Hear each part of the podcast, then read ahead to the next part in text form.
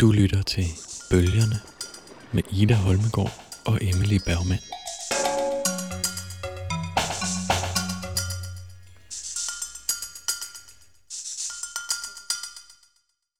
Det er efterhånden længe siden, jeg holdt op med at tale.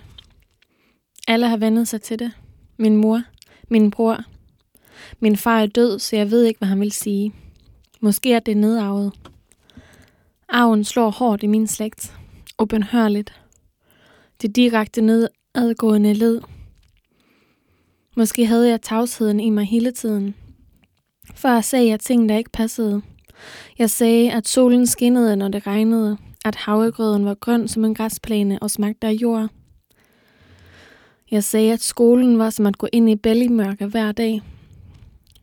Som at holde fast i et gelænder, til dagen var slut. Hvad gjorde jeg, når skoledagen var slut? Jeg legede ikke med min bror, for han låste sig inde på sit værelse med musikken. Han sømmede døren til. Han tissede i flaske, han havde stående derinde, netop til det formål. Tavsheden gør ingen forskel. Tro ikke det. Tro ikke, at solen står op om morgenen, for den slags kan man ikke være sikker på. Jeg bruger ikke den notesbog, min mor gav mig. Hvis du har behov for at meddele dig, sagde hun. Notesbogen var en slags samtykke. Hun accepterede min tavshed. Jeg fik lov til at være i fred. Det skulle nok gå over. Måske ville det gå over. Jeg trak hånden over vindueskammen, tegnede så i støvet, der havde samlet sig i hånden. Jeg tegnede græntræ og nisse. Det var det eneste, jeg kunne komme på.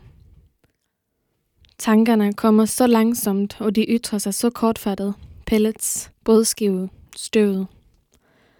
Har jeg sagt, at vi boede i en lejlighed? Vi havde intet med naturen at gøre, bortset fra parken, hvor jeg så min første blotter. Jeg sad i klatrestativet, og manden stod under mig og viste det hele. Han tog bukserne helt af. Hans lem var stift og lilla. Jeg så nøje på farven.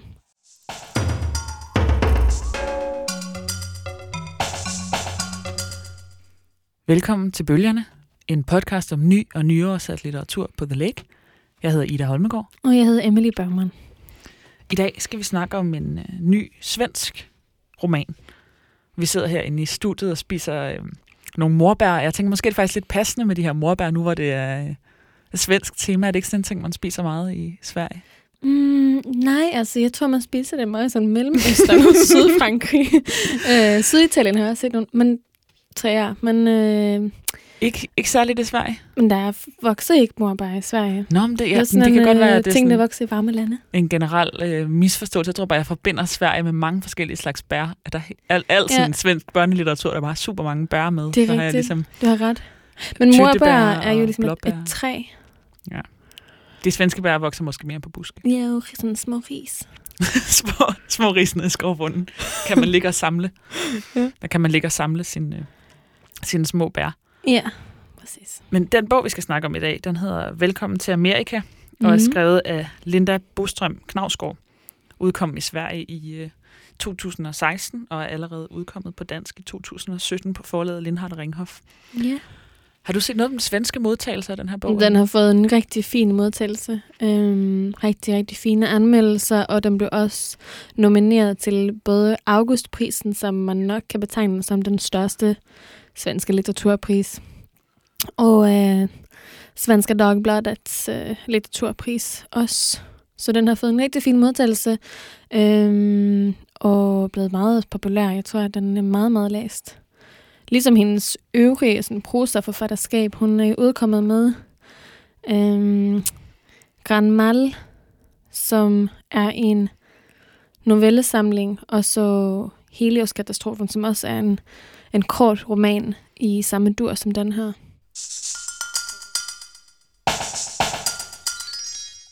Bogen, den handler om... Ja, den er ligesom fortalt af et barn. Ligesom øh, den anden roman, hun har skrevet der. Helios-katastrofen. Så en meget, meget lignende fortæller. Ja, altså det er simpelthen en, en børne-jeg-fortæller, der taler i den her bog. Mm, en ung, ung, ung teenager. Ja.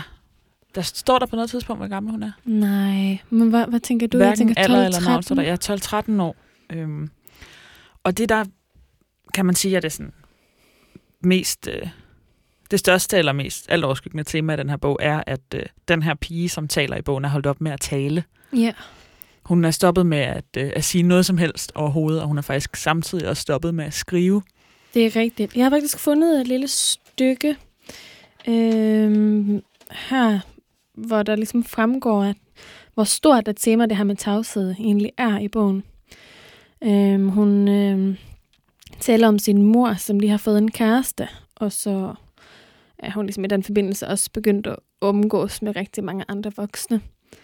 Og øhm, ligesom resten af bogen, så er det ligesom fortalt fra pigens perspektiv. Man kunne næsten sige, at det er en lang monolog, kan man ikke sige det? Jo, det synes jeg sagtens, man kan. Ja.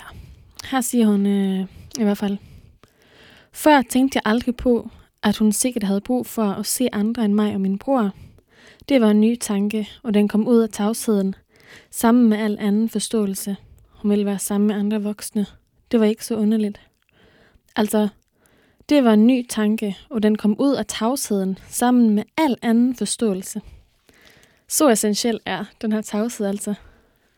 Ja, det er virkelig sådan en, øh, man kan sige, den her tavshed eller taleværing er sådan en slags prisme, som, eller en, et Hele, filter, som hele ja. bogen er fortalt igennem. Ja. Det er også sådan ret, altså det man kan kalde en taleværing, altså det har, har jeg hørt i hvert fald noget børn ligesom gør en gang imellem. Ja, det kan være alt muligt, øh, de nægter at gøre. Ikke? Det kan være at spise og vaske sig og tale ja. og sove. Og...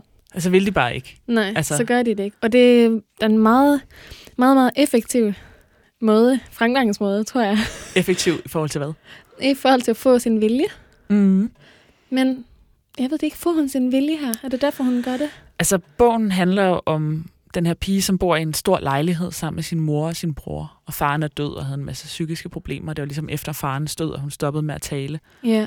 Og i løbet af bogen, så gør hun en masse sådan overvejelser om, hvorfor må hun er stoppet med at tale. Ja.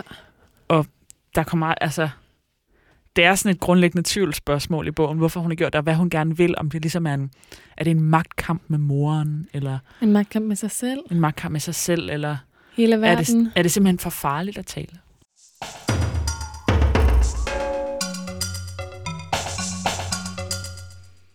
Det virker måske umiddelbart som om den her øh, bog har en meget sådan enkel opbygning, eller for, den foregår ligesom, alting foregår inden for familiens rum, og øh, Ja, rigtig meget foregår i den her lejlighed, ikke? mm, Og øhm, det er rigtigt, den har en meget enkel opbygning. På nogen måde, så synes jeg også, den minder bare om en lang novelle.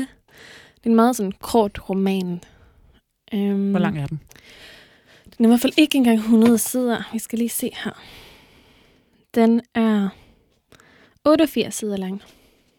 Og det er sådan øh, ret øh, luftig skrift, vil jeg sige. Jeg læste den på en dag. Jeg strak læste den, hvilket ikke sker så ofte med bøger, vil jeg sige, fordi øh, ja, jeg har øh, sådan ikke super nemt ved at koncentrere mig og sådan noget, men den her, den her bog læste jeg bare på en dag, på en øh, eftermiddag. Men øh, øh, ja, det virker umiddelbart ligesom som en lang flydende tekst, øh, ude af nogle kapitler, ude af nogle sådan, afsnit, der er meget adskilte fra hinanden. Men dog, så øh, er der, der er ligesom 12 stykker, eller teksten starter ligesom, tager ligesom sats 12 gange, øhm, og begynder på ny. Og de her 12 afsnit har ligesom lidt øh, et hovedtema eller sådan noget i sig. Det kan for eksempel være øhm, små forløb, som at moren får en kæreste, broren får en kæreste, skolen brænder på et tidspunkt, øh, faren går igen, kommer tilbage som et spøgelse, og et andet sted, så vil øh, skolen, at øh, bogens jeg, som man i samme, samme, det samme sted får at vide, hedder Ellen. Åh oh, ja, det er rigtigt. Hun har et navn. Hun har faktisk et navn, men man får det kun at vide et sted. Det er kun de fremmede, der bruger hendes navn. Ja, kun dem i skolen. Og de vil gerne have hende til, til en specialist, fordi de vil, at hun skal begynde at tale igen. De kan slet ikke acceptere det her med, at hun har holdt op med at tale, ikke? Som moren kan. Men så er der ligesom nogle temaer, der går igennem i alle de her 12 små stykker. Øhm, og det er meget tydeligt, at, at alle temaer kan komme igen i alle stykker. Teksten er meget øh, fleksibel på den måde. Alt kan ligesom være alle steder. Og øhm, alle de her små forløb tematiserer det samme. Det er selvfølgelig, som vi allerede har talt om, tavshed kontra tale. Øhm, det er farens sygdom. Ja, faren er, er voldsomt psykisk syg, ikke? Han er helt Eller har været, psykisk syg. ja. Altså han er både en reelt deprimeret, men også ondskabsfuld på en måde, hvor beregnende, ikke? Ja, der er, for der er et tidspunkt, hvor han bryder ind hos familien, øh, fortælles det i et tilbageblik, hvor han kravler op af nedløbsrørene Ja. og ind og bryder ind hos deres altan, efter han er flyttet ud. ja. Det er Altså, noget med, at de er, flyttet, de er flyttet til Stockholm, for at moren skulle kunne udleve sin skuespillerdrømme. Og så sker det, at hun bliver vildt succesfuld, og det kan han bare ikke rigtig håndtere. Jeg tænker, det er lidt det, der har udløst hans sygdom, eller udløst hans, Ja, eller der, meget, øh, der er i hvert fald heller ikke nogen problematiske tilstand. adskillelse i bogen mellem, at han... Der er ikke rigtig nogen adskillelse i bogen mellem, at han er syg, og at han er ondskabsfuld, eller at de, ikke, Nej, de, har, de har svært med ham, eller sådan, Ja. har konflikter med ham. Men mås- man kan sige, at nogle steder virker han mere ondskabsfuld, og nogle steder virker han mere sårbar ja. ude af sig selv. Hvor det er synd for ham. Ja, hvor det ligesom er synd for ham. Men hans mål er vel ligesom at ødelægge familien. Øh, ødelægge for moren. Og, og også for børnene. Samtidig så er den stor kærlighed fra hans side til børnene. Der er et sted, hvor øh, hun besøger ham på psykiatrisk, hvor han ligesom viser hende frem til alle. Helt vildt stolt. Det er ret rørende. Broren er også voldsom. Måske kan man sige, det er hans reaktion, som svarer til lillesøsterens tavshed. Han reagerer med vold. Og er voldsom både mod, øh, mod lillesøsteren, altså bogens jeg, og mod muren. Det bliver også, øh, også tematiseret i et stykke. Og så er det også det her mørke og lys, der hele, hele tiden kommer tilbage. Jeg kunne, godt, jeg kunne mærke det, ligesom da jeg skulle læse op til programmet, at øh, hvis det var noget, jeg, jeg havde tænkt over og prøvet at finde igen, så kunne jeg næsten slå op hvor som helst i bogen, så fandt, så fandt jeg det ligesom. Altså et tema for eksempel, Ja, som præcis. Og hvad var det nu, det her med mørke og lys? Eller hvad var det nu, det her med du... broens ja, vold, ikke? faren. Ja, og faren. Nå, det står her, Mm. mm. og det står også her, og det står også her. Det kan ligesom komme ind alle steder. Men samtidig så oplevede jeg den ikke som redundant, da jeg læste den.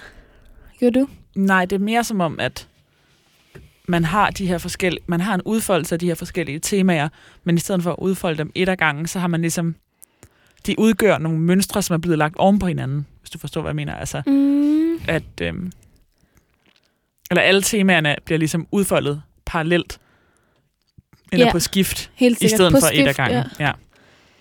De, øh, ja, man kan også sige, at de ligesom breder sig i en slags øh, kaleidoskopisk mønster. Har du et eksempel på det fra teksten, vi kunne læse højt? På hvad? På den her, den her kaleidoskopiske form. Altså man kan vel næsten slå op. man kan Hvor det slå skal op være. alle steder. Øhm. Hmm, hmm, hmm. Oh, men det er for eksempel alle de her steder, det handler om mørke og lys, ikke? Altså allerede på side 12, øhm, så er der en lille refleksion, der hedder det er mørkt i rummet, jeg tænder ingen lamper. Vi er en lysfamilie. Lys. Det er meget. Det går ikke at tænke på. Og så igen på side 20. Vi var en lysfamilie. Min mors lys nåede os alle. Hendes lys, som hun holdt over os. Igen på side 26. Så handler det om mørker. Mørket var overalt. Mørket lugtede. Det lugtede af angst og noget sødt. Mørket var der. Det fossede ud af vandhanen og fyldte badekarret. Jeg vaskede håret i mørke. Min krop. Hele mig. Jeg åd af mørket.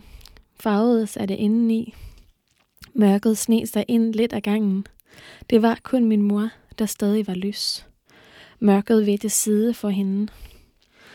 Og så side 62. De dage, der siden fulgte nætterne, brændte lys. Et lys så stærkt, at jeg måtte lukke øjnene. Jeg sad i min seng fra morgen til aften med lukkede øjne. Lyset skar i mig. Og så videre, ikke? Ja, jeg tænker, øhm, den her struktur med, at alle motiverne bliver ved med at komme tilbage hele tiden, Ja. at de kommer igen og igen og igen.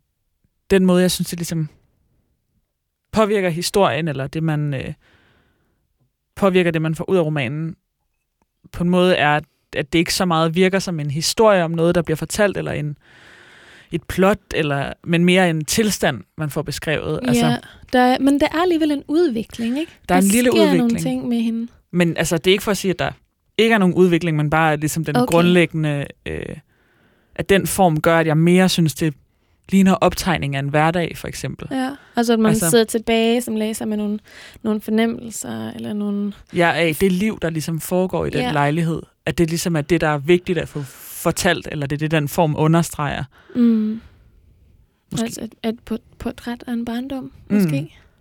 Snarere.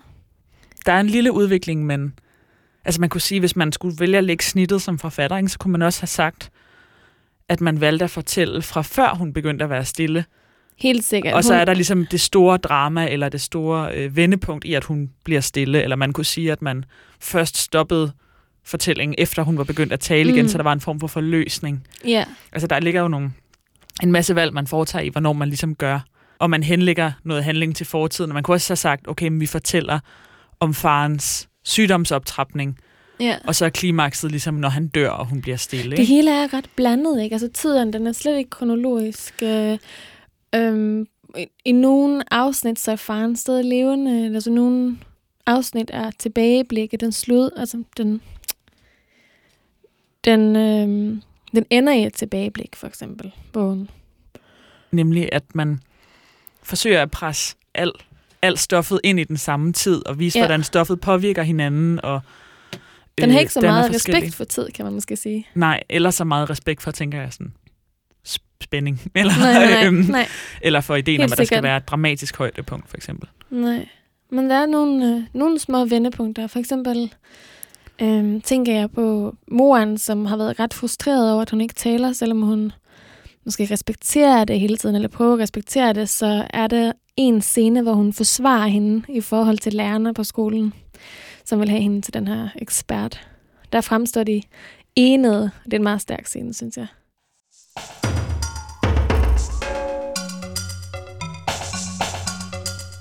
Ja, de karakterer, som er i den her bog, som vi også vil vende tilbage til, er jo ud over jeget, moren øh, og broren, som også bor i lejligheden, og så den døde far. Men Ida, du har fundet en til karakter, som også er vigtig. Ja, det kan man... En karakter, det ved jeg ikke, men Gud er i hvert fald også med i den her bog, ja. og bliver også ligesom ved med at vende tilbage. Der er en del steder i bogen, hvor, øh, hvor jeget beskriver bed til Gud, og det er også ret nært knyttet både til farens død og til øh, at holde op med at tale. Jeg læser lige et par eksempler højt.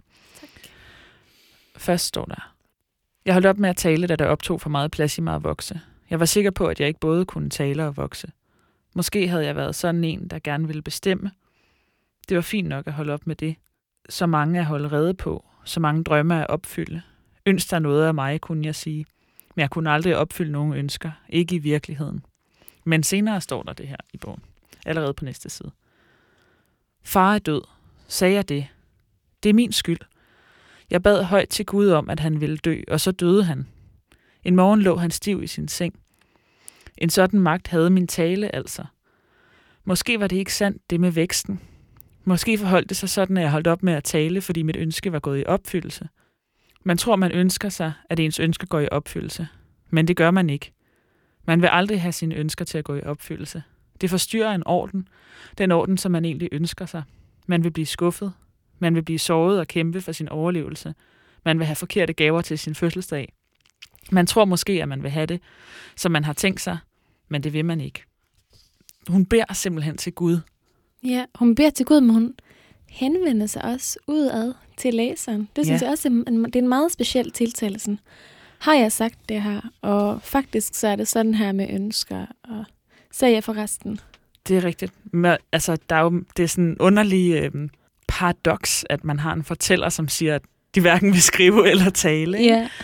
Men hun beder altså til Gud om, at hendes far skal dø, og så dør han, Mm. og så holder hun op med at tale, og tænker over, om det, at hun har fået opfyldt sit ønske om, at Gud skal slå hendes far ihjel, ligesom er grunden til, at hun har holdt op med at tale, fordi man kan sige, det her med at bede om noget, og så sker det at bede til Gud om sker, det er jo sådan en meget underlig sådan, slags magisk tænkehandling, eller formuleringshandling, at det, at hun formulerer noget, sprogliggør noget for sig selv, betyder, at det faktisk sådan sker og kommer ind i verden som en begivenhed. Og det, jeg tænker i hvert fald, at det er en opfattelse som, som sproget, som noget, der kan have meget alvorlige konsekvenser, som noget meget sådan stort og farligt. Og det er måske også et bevis på, hvor stort et tema det er i den her bog. Altså sproget, det at øh, det faktisk er det, øh, der betyder noget for hende. Det er den følelse, hun sidder tilbage med. Det er det, hun frygter, når hun faktisk har man sige, fået sin far til at dø. Altså, det er sådan, hun selv ser på det, ikke? Ja, det det, hun står- har ikke ja. dårlig samvittighed over det. Nej, nej, det står meget direkte. Jeg havde tilgang til Gud. Det var mig og Gud, der havde slået min far ihjel. Vi havde gjort det sammen en gang for alle. Gud og jeg. altså, Ja, der står også et andet sted, det var vores første samarbejde. ja. Men der står også, at hun ikke havde dårlig samvittighed over det, ikke? Øhm, så det er faktisk den her magt snarere, øh, hvor hun kan bruge den til i fremtiden, der skræmmer hende. Ja, som også er sådan en, en magisk magt, eller som minder mm. om Mm. sådan en, øh, en religiøs opfattelse af bøndernes magt måske, eller ordets magt, at man kan, man kan bede Gud om noget, og man kan blive ved at bede og gentage og gentage, ligesom bogen også gentager, og så bliver det virkeligt. Ja, og det er, jamen det er måske derfor, hun har holdt op med at tale, ikke? Ja, men så på den anden side, så tavsheden øh, i bogen, den tavshed, som hun har, er jo også, bliver hele tiden af hendes mor også set som et, et udsagn, ikke? Ja, det er også en magtmanifestation i høj grad. Ja, der står også mange gange, at om det er det en, er det en styrkeprøve, Mm. som vi også har sagt før, så det her med, at hun hele tiden tænker over, jeg tænker hele tiden over, hvorfor er det, jeg holdt op med at tale? Er det Ja. fordi min tale er for magtfuld? Er det fordi, jeg søger at bestemme over min mor? Men der er for eksempel et sted, hvor hun siger, eller hvor der står, at moren siger, du er så teatralsk ja. til pigen. ja, At det der med at øh, ikke at tale faktisk bliver en ekstremt teatralsk eller ekspressiv gestus ja, hvor det, jeg læser det i hvert fald meget som om, at øh, det at tale er en handling, man er for bange for, som har for store konsekvenser, men det at tige stille er også en handling, som har store konsekvenser, og som er meget skræmmende. Altså, der er ikke rigtig noget sted sådan, man kan ikke rigtig slippe af med det at henvende sig. Man kan Nej. ikke rigtig slippe af med at lave, at det, man gør, er en gestus over for andre Altså, mennesker. på taler om magi, og det du siger nu, så tænker jeg, at der er jo faktisk et sted, hvor de her ting med at tænke og tale ligesom smelter sammen. Og det er på teatret, ikke? Og hvor moren hører hjemme. Moren er skuespillerinde. Øhm, og jeg tror, det har, har meget øh, med det at gøre. Altså det lys, hun udstråler. Det er ligesom den største magt nogensinde at besidde i den her piges verden. At man, øh, man formår at bruge øh, tale og, og tanke sammen og udnytte det, det rum og, og kunne bevæge sig i det rum, hvor de to smelter sammen. Hun er også meget, meget, meget betaget af teateren. Hun er ligesom delvis vokset op på teateren, men hun har aldrig spillet skuespil selv, vel? Nej, hun har sunget i et kor på et tidspunkt. Nå, øh, er det Øh? Hun Ja. havde en meget smuk sangstemme, den her pige. ja. Men hun har ikke selv spillet. Hun har ikke selv spillet teater, selvom hun måske har lidt dramatisk flair alligevel. Siger moren, ikke? Det er sådan det sted, hvor moren er som ondest. Hun siger det der. Du er det mest teatralske menneske, jeg kender. Virk, også, altså nu vi snakker om den her gentagelsesstruktur, ikke? at tingene kommer igen, og den her bog virker rigtig meget som om, det er en bog om alt det, man ikke kan slippe af med. Altså man kan ikke, faren bliver ved med at komme igen som et spøgelse, Ja. selvom han er død, og hun bliver ved med, altså hun kan ikke slippe af med det at henvende sig, eller det at være i sådan kommunikerende sociale relationer, selvom hun Nej. ikke taler, altså alt det, sådan, man forsøger at, Ja, at ryste af sig, eller en klaustrofobi, altså. Hvis det er en følelse, man sidder tilbage med, efter at have læst den her bog, så er det godt nok klaustrofobi. Ja, de er Hvis bare... ting trænger sig på. Også det der mørke, der trænger sig på, ikke? Altså, moren skinner og skinner, men hun formår aldrig at, at tvinge mørket helt. Og den her pige har ligesom også dårlig samvittighed over, at hun, øh, hun tager mørket ind. At hun på en måde også udstråler mørke. Og øh, hele tiden er i det mørke. ja, der er den der enorme ambivalens, ikke? at hun ønsker sådan, at, sin, at moren skal blive lykkelig, og alligevel er der den her magtkamp. Ja.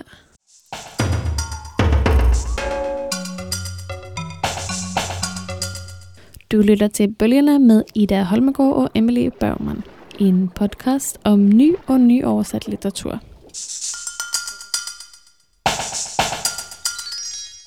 Den her bog er jo en fortælling om og af en lille pige. Man kan også sige, at det er en fortælling om en hel familie, og den posttilstand, som øh, indfinder sig efter farens død. Og selvom det er en ret traumatisk periode, eller en posttraumatisk periode i familiens væren, så oplever jeg det også som et mulighedsrum, der åbner sig efter farens død, hvor alle relationer ligesom er nye og kan genskabe sig, og nye formationer er mulige. Øhm, det er intet, der ligesom er hugget i sten, hvis man siger det sådan. Alle relationer kan, kan ændre sig. Altså både, det er muligt, altså jeg ved, en scene så nærmer sig broren og søsteren hinanden, selvom deres relation er helt øh, kold de fleste steder. Ja, og han det er sådan helt, øh, ja, han spiller guitar, og hun sniger sig ind på hans værelse og sidder og lytter til ham. Øhm, er det der, hvor hun også er bange for? Eller er det to, måske to steder, hvor hun er inde på hans værelse? Mm. Der er også et sted, øh, eller det du siger med, at, at relationerne ligesom hele tiden kan ændre sig, eller er meget sådan smidige, minder mig om et sted.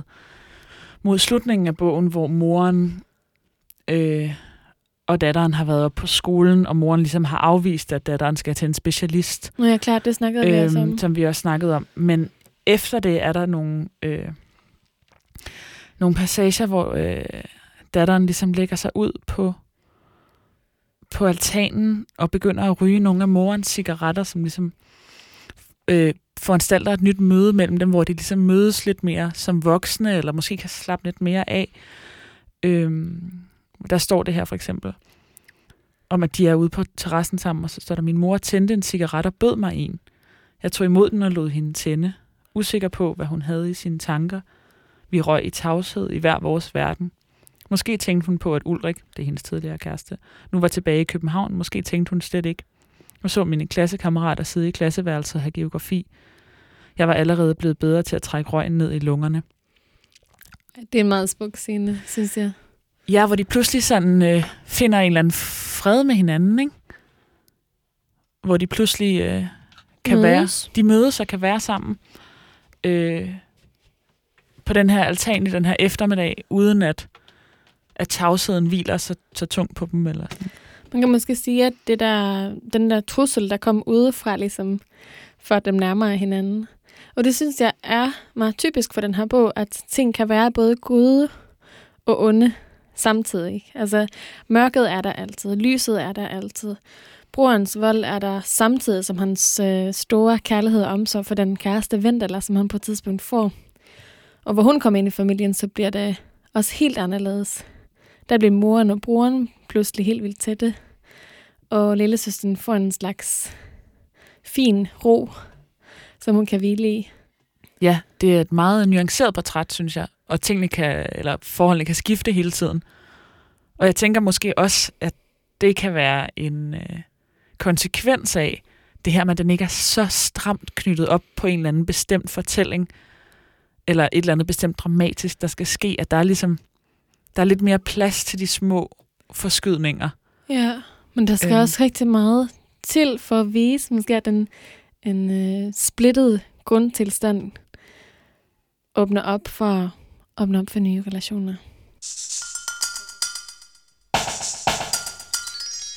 Som vi har været inde på, så er det her jo en bog, der er fortalt af et barn. Og øhm, det er jo ikke den første gang i litteraturhistorien, at der er nogen, der er nogle voksne forfattere, som har valgt at skrive øh, om børn eller som børn. Og jeg tænker på, om, altså hvad synes du, der ligesom, øh, er det barnlige ved den her stemme, eller sådan, hvordan, hvordan kan man mærke, at det er et barn, der taler? Jeg har tænkt øh, meget over det faktisk. Det var et af de første spørgsmål, jeg ligesom stillede til bogen. Og jeg kom frem til, at jeg ikke synes, at hendes stemme er særlig barnlig, men alligevel synes jeg, at den fungerer rigtig, rigtig fint. Jeg tror bare, det har noget at gøre med, at det nok aldrig er en god idé at lade som om man er dum som forfatter. Eller sådan at give sin stemme, eller sin fortæller en stemme, som, som er dummere end, end man selv. Altså, Ja, eller du tænker også, altså, at man ligesom for eksempel gjorde sig, prøvede at gøre sig mere naiv, eller mere, Jamen, at man, som om man det, ikke mener. kunne formulere sine fornemmelser. Præcis. Altså som om Øh. man øh, prøver at sådan afsløre sine karakterer, eller jeg skriver en karakter frem, som, øh, som man øh, synes er dum. Ja, man kan sige, det gør måske, at øh, Linda Bostrøm Knavsgaards barn kommer til at virke som et meget reflekteret barn, ja. men det er til gengæld et meget sådan konsekvent reflekteret barn. præcis. Og det er et barn, der opholder sig i nogle barnlige rum og gør nogle ting, som børn gør. Og jeg tror også, der er noget med konsekvensen i den måde, hun øh, udfører, udfører det her rum på, eller udfører sproget på, som gør, at jeg ligesom... Jeg køber den som en stemme, Ja, og jeg køber den som en stemme, der, er udtryk, der giver udtryk for nogle tilstande, som børn kan være i, ja. mere end jeg nødvendigvis køber den som, eller tror på den som en stemme, som et barn kunne tale med. Men jeg tænker også, altså, okay, måske sådan lidt personlig øh, erfaring, men den er også relevant for bogen, tænker jeg. Altså, jeg tror alligevel, at det kunne være en barn. Altså, jeg tænker, at det, hvor stor forskel er det egentlig på voksne og børn? Altså, hvor er børn andet end små voksne? altså, men nej, men selvfølgelig så har man lidt mindre erfaring og sådan noget, men børn kan da sagtens være sindssygt reflekteret. Og børn har også tid til at fordybe sig i tanker, eller bare sådan blive hængende i en tankestrøm, fordi de måske ikke skal sådan videre hele tiden med sine tanker. Tænker jeg. Ikke for at sådan romantisere børn overhovedet, eller idealisere en, en børneverden. Det vil jeg slet ikke. Men jeg tænker, at børn er meget reflekterede væsener.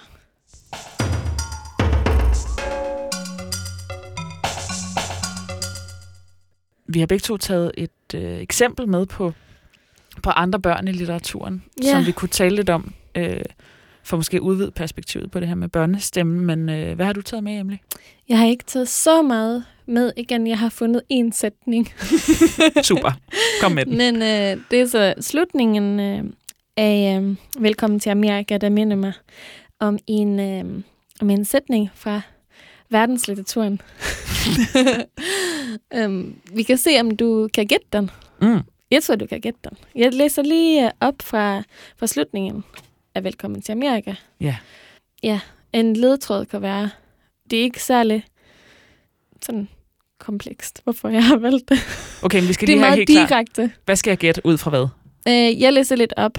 Fra Velkommen til Amerika. Ja, og Den bog, så vi har talt om i dag. mm, det er et sted, man sige, hvor brugeren, øh, brugeren får os ligesom en øh, reaktion ud fra et, et dyr. Okay, og så skal jeg gætte, hvad for et værk i verdenslitteraturen. Mm. Nu har vi også fået den her quiz helt på plads. Okay, Yes. er du klar? Så klar. Aldrig været mere klar. Okay. Det her foregår så et tilbageblik øhm, fra dengang, hvor forældrene ikke var skilt endnu. Hele familien var på udflugt. Måske var den den døde pigvar, som lå i overfladen, som min bror absolut ville have op i båden, fordi den så levende ud. Det var det første tegn på, at alt ikke var, som det skulle være. Den stinkende fisk, som søfuglene havde at af, og som vi ikke vidste, hvad vi skulle stille op med, da vi egentlig havde fået den hævet over bord. Min brors fred og skam, da han så fisken. Han skammede sig over at have været så ivrig. At han havde tvunget far til at sejle hen, hvor fisken lå i vandet. Han havde vist sig. Vi så på ham. Vi så på hinanden. Hvad skulle vi gøre nu? Hvad skulle vi gøre med hinanden? Ja, Hmm, altså, det er i hvert fald noget... Det er jo noget med en... en øh, det er bare noget, jeg vil sige, det er noget med en dreng og en fisk. et, noget med en dreng og en fisk. Og det er ikke Bibelen. Det er ikke Jesus. Nej, men det er, det er en god betragtning, at det ligesom har med kristendommen at gøre, ikke? Det er Mm. fiskemotiv. Det her med blanding af fisken og det her rådnende liv får mig i hvert fald til at tænke lidt på for, Og forældre. Ja. og forældre. På, altså Og måske også et barn. og også et barn. Er det rigtigt? Ja. Yes! Hvad har jeg vundet? Nå, men du skal, du skal gætte det rigtige citat. Det kan jeg ikke. Det kan jeg ikke huske. Det er Vardammon i altså LA Dying, som, eller som et sted øh, udbryder. My mother is a fish. Shit, mand. Kunne jeg have vundet en million, hvis jeg havde gættet det? Fik så lidt i dig. Endnu mere. Men hvad tænker du med det her sted? Det her foreslåede sted? Ja, altså... Ja, det kom bare til mig at sige. Nej, men det... Øh, jeg fornemmer både sådan en, en, en lidt kristen symbolik i det, og så... Øh, nej, men det her med den, den rødnede fisk og havet og... I hvilken sammenhæng optræder det hos Faulkner? Det er jo, hvor de skal fragte morens lig. Og så er det ligesom helt lugten af det rødnende lig, der får ham til at tænke, til at tænke på det her. At moren er en fisk. At moren er en fisk, ja. Måske, man kan sige, altså, det er selvfølgelig ikke helt det samme, men alligevel så er billederne det samme, de samme, og symbolerne det samme, tænker jeg. Altså, det er også, det er også en forælder, der dør, ikke? Som er omdrejningspunktet for, for den korte roman, som øh, Azalea Dying også er, og som Velkommen til Amerika er. Måske kunne man også sige, at noget, den sætning har til fælles med Velkommen til Amerika, er, at man har et barn, som afprøver sprogets og sprogets logikers grænser i verden. Ja. Altså, at... Godt set. Det er ligesom øh, at, virkelig rigtigt. at Ellen her i, øh, i Velkommen til Amerika, hun stopper med at tale, fordi sproget er for farligt, fordi måske kan det alt muligt. Måske kan det slå folk ihjel. Ja. Øhm, så tænker jeg også, at, at der er en, en vis sådan afprøvning, eller sådan en eller anden form for sådan grandiøs, eller stor logik i, at øh, fordi hun lugter af fisk, eller minder om fisk, morens liv, må hun være en fisk, og sådan, wow, okay, hvad har den her association og den her formulering for Ja. kontekst? Bliver hun så en fisk? Er det, altså, er det, det, kan man tale hende til at være en fisk? Ja, det er rigtigt. Ej, det der med at afprøve sproget, ikke? det gør jo folk der hele tiden i, sin, i sine bøger, hvilket får mig at tænke på det der, jeg sagde tidligere, om øh, at det ikke er en god idé at arbejde med naive karakterer eller dumme karakterer. Det synes jeg egentlig godt, det kan være. Altså, det kan være meget, meget spændende at gøre. Hvor gør han det hen, for eksempel? Det gør han øh, for eksempel i det værk, der hedder The Sound and the Fury, hvor der er en øh, udviklingshemmet øh, dreng, der fortæller. Og det er sådan en ret øh, usammenhængende tekst, men det åbner bare for nogle helt vilde ting, og han kan sige hvad som helst.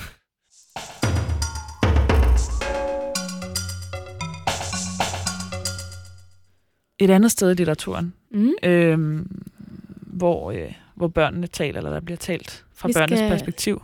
Til Finland. Vi skal til Finland. Ja. Vi skal øh, til en finlandssvensker faktisk, til Tove Jansson. Hende, der også lavede Mumitrollene. Mm. Har også skrevet forskellige bøger, forskellige bøger, synes jeg, som er øh, meget spændende fra børneperspektiver. Ja. Og den, som jeg har taget med i dag, det er den, der hedder Sommerbogen, som man kan sige minder øh, på nogle måder om Velkommen til Amerika i, at der er et øh, børneperspektiv, i at der er øh, et meget afgrænset rum. Det synes jeg også tit med de her børneperspektiver, at de ligesom virker til at kunne blive udfoldet vellykket i sådan, hvis Meget man ligesom små steder. meget, altså en eller anden undersøgelse af, altså her, i det her tilfælde er det så en pige, en, en lille bitte pige, en pige på 6-7 år, som er øh, med sin far, efter moren er død, så er hun med sin far ude på en ø og bor hos farmoren. Og faren er stort set fraværende fra bogen, og det er bare farmoren og Sofia her, som, som undersøger øh, øen sammen. Men det øh, lille afsnit, jeg har taget med til i dag, det hedder Sofias Storm. Jeg læser lidt forskellige steder fra det her afsnit. Mm. Øhm.